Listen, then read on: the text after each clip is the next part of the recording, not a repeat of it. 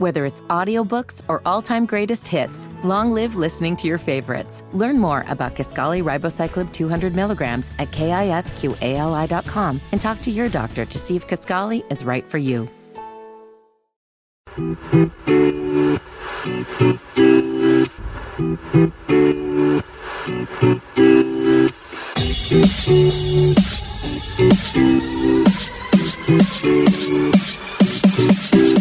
Willie P, Jessica Charman, Charlotte FC is in the playoffs, and we record a playoff preview version of Crown Corner just as we look back on it vividly. You know, I can still see in my mind's eye Minty uh, giving the people's elbow to uh, the Heron on the pitch, and uh, you basically cutting a WWE promo over it.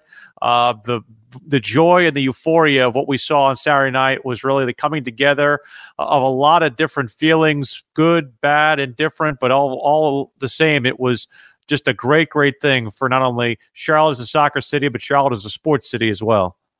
Yeah, I stand by what I said, right? The bad things that have happened, the difficulties, the low points of the roller coaster make that an even bigger high when you have this moment and it accumulates past all the adversity this team has faced, this fan base has experienced. It just makes it that much more worthwhile and that much more special. So the fan base deserved it, the players deserved it, and it was great to see you know, this side learn from the mistakes they made midweek. And that's the biggest thing we talk about with soccer, right? Being able to make adjustments week over week or day over day when it's as quick of a turnaround as it was. And I was really proud to see the adjustments made in this squad and this coaching staff for it to flourish on the pitch and pick out a result against a fully studded Inter Miami side.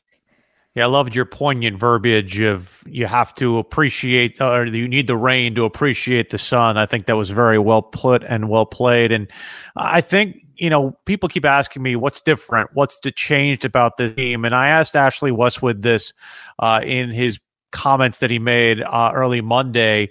I tried to have him give credit to the back four, and while he did do that, and also say that Kristijan Kahlina, who was just named to the MLS Team of the Match Day for his clean sheet, third and four matches, he's been their best player according to Westy over the last four. But he actually notes an adjustment up front. The way that they've been pressing has been more aggressive, and it has led to almost a lightening of the load from the back line, and it's caused Charlotte FC to not only get more chances, get more high danger chances, but also prevent teams from getting out on the break against them.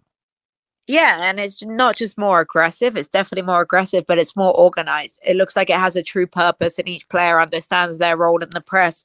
We're seeing Andrew Privett step into an even more aggressive position in that defensive midfield role, almost that he becomes in a hybrid as he steps into the midfield to create more pressure, more bodies, more options. And it's showing the success of turning the ball over. And I think Westwood's right by leading that press more aggressively, by being more effective with the press, you don't put as much pressure on the defensive line to have to make as many defensive plays as we've seen throughout the season. It was one of those where in previous matches, maybe there was a barrage of attack after attack after attack for the defenders to have to recover. I mean, how often would we talk about Nathan Byrne and Adilson Malanda having to make last ditch tackles?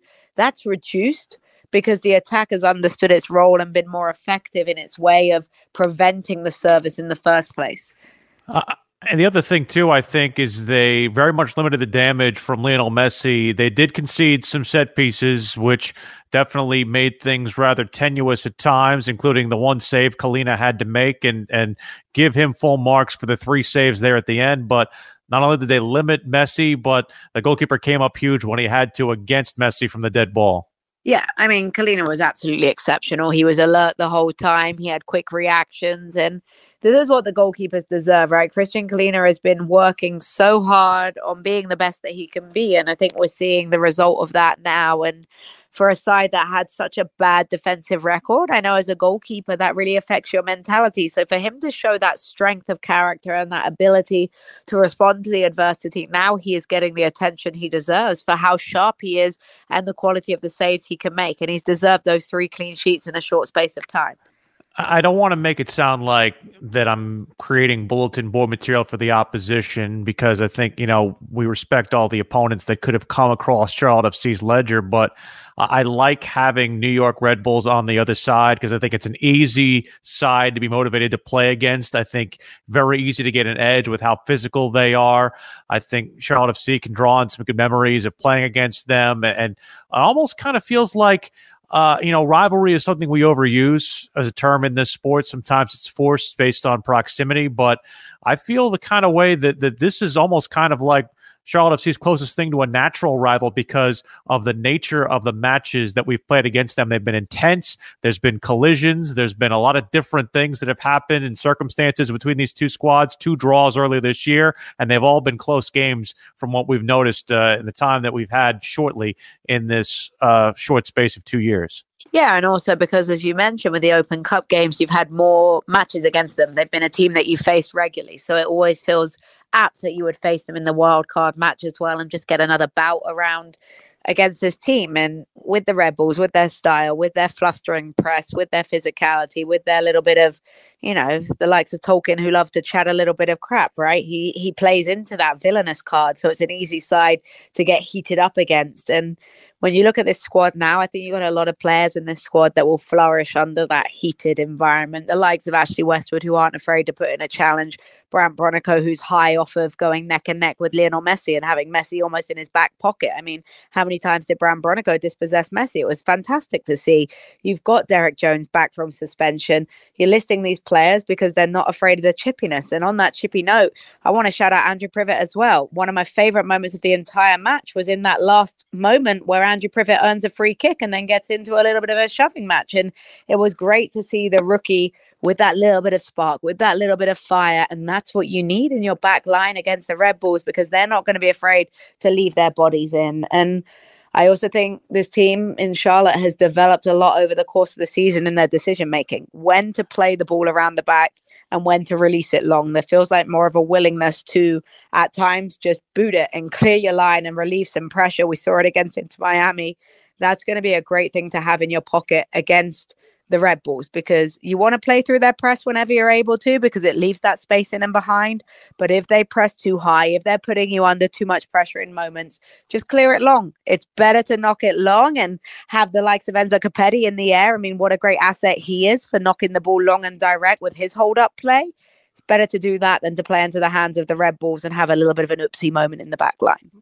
Love that you mentioned the former third rounder from Penn State, Andrew Privett, who uh, Ashley Westwood in his comments on Monday called revolutionary to Charlotte FC's back line. Uh, this is a squad that, much like Charlotte FC, has struggled with discipline from the yellow cards. 90 over the regular season. They've got the man who has the most yellow cards of anybody in MLS, Andres Reyes, also had one of the two own goals. Uh, one of his two own goals given up this season was against Charlotte FC. No other player in MLS has been credited with two own goals. Uh, I'm asking you this because I feel like MLS playoff games are officiated tighter. Does that maybe swift or sh- shift the advantage from Charlotte FC's perspective. I think honestly, whoever maintains their composure more seems like the one that's going to win this match. Yeah, I think keeping your head's going to be really important. Charlotte FC haven't had a player sent off in MLS other than Christian Fuchs in year one. Do you know what I mean? Like, there's been no mm-hmm. player that's lost their cool so much in MLS play that they've received a red card, which is a great thing for Charlotte FC to see players. And I was really pleasantly encouraged by the likes of Ashley Westwood, who are able to play on a long, long time with a yellow card in that matchup. Adilson Malanda as well. I think our players have a lot of composure, a lot of understanding of how to play on yellow cards. And despite how it's refereed, neither of these two teams are going to change their style of play. You know, the Red Bulls are still going to be chippy. They've got a bit of reputation. And I wonder, like you say, well, if that will swing into the favor of Charlotte just because the Red Bulls have that reputation of being a little bit physical or being a little bit dirty, does the match get called slightly tighter? But the biggest thing for Charlotte is to go into this one aggressive. You know, you've got to match aggression with aggression. There's so many teams that when you give them a taste of their own medicine, get a little bit like flustered because they're not used to being the one that's being aggressed on. So I'd like to see Charlotte FC execute their aggressive press and force, you know, turnovers as well, give a taste of their own medicine. Last point from me Charlotte FC's goals have been scored around the horn, so to speak. It hasn't just been the designated players. You had Copetti get one in the midweek against Miami, and then uh, obviously Vargas has scored the last couple, and he also earned Team of the Match Day honors. Great stuff to see him develop. Uh, how encouraged are you? By the diversity of Charlotte FC's attack up against a team like Red Bulls, who very much like Philadelphia thrives on system So it's not as if they're they're relying on one player to create things for them. They do have Luquinhas. He's really their only DP that's been uh, effective this year. Their other Dante Vanzeir has struggled in a lot of moments, and they don't even have a third DP. So it's a scenario for Charlotte where it seems like they have more top end talent, but like I said, Red Bulls rely on system. I don't know if Charlotte FC can necessarily rely on system. They need their big players to come out and uh, come out strong.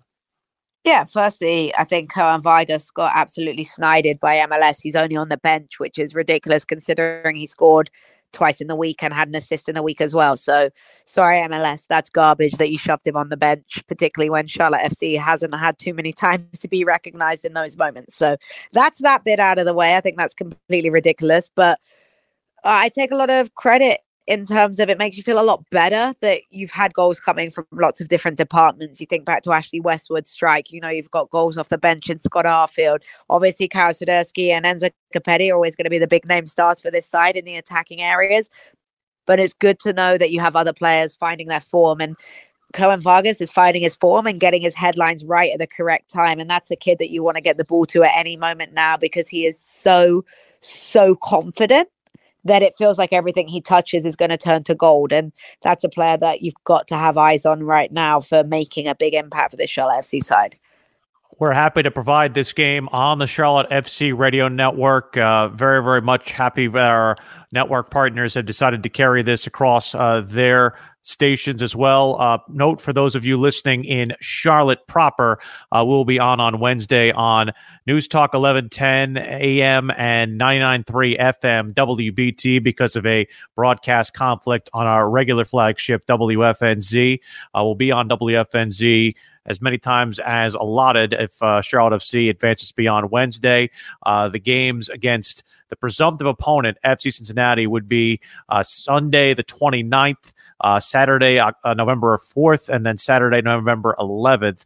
But again, we got to get past Wednesday in order to uh, worry about that. But we're on the air Wednesday night on WBT and across the Charlotte FC radio network beginning at 7 for a 739 kick in Harrison, New Jersey. Jess, it's going to be a fun one, I think. And uh, hopefully, we'll be talking about a best of three series matchup in the first round proper with Cincinnati come later on this week. Let's just keep going and make it a history. Charlotte FC and New York Red Bulls on Wednesday. And we hope you join us on the Charlotte FC Radio Network.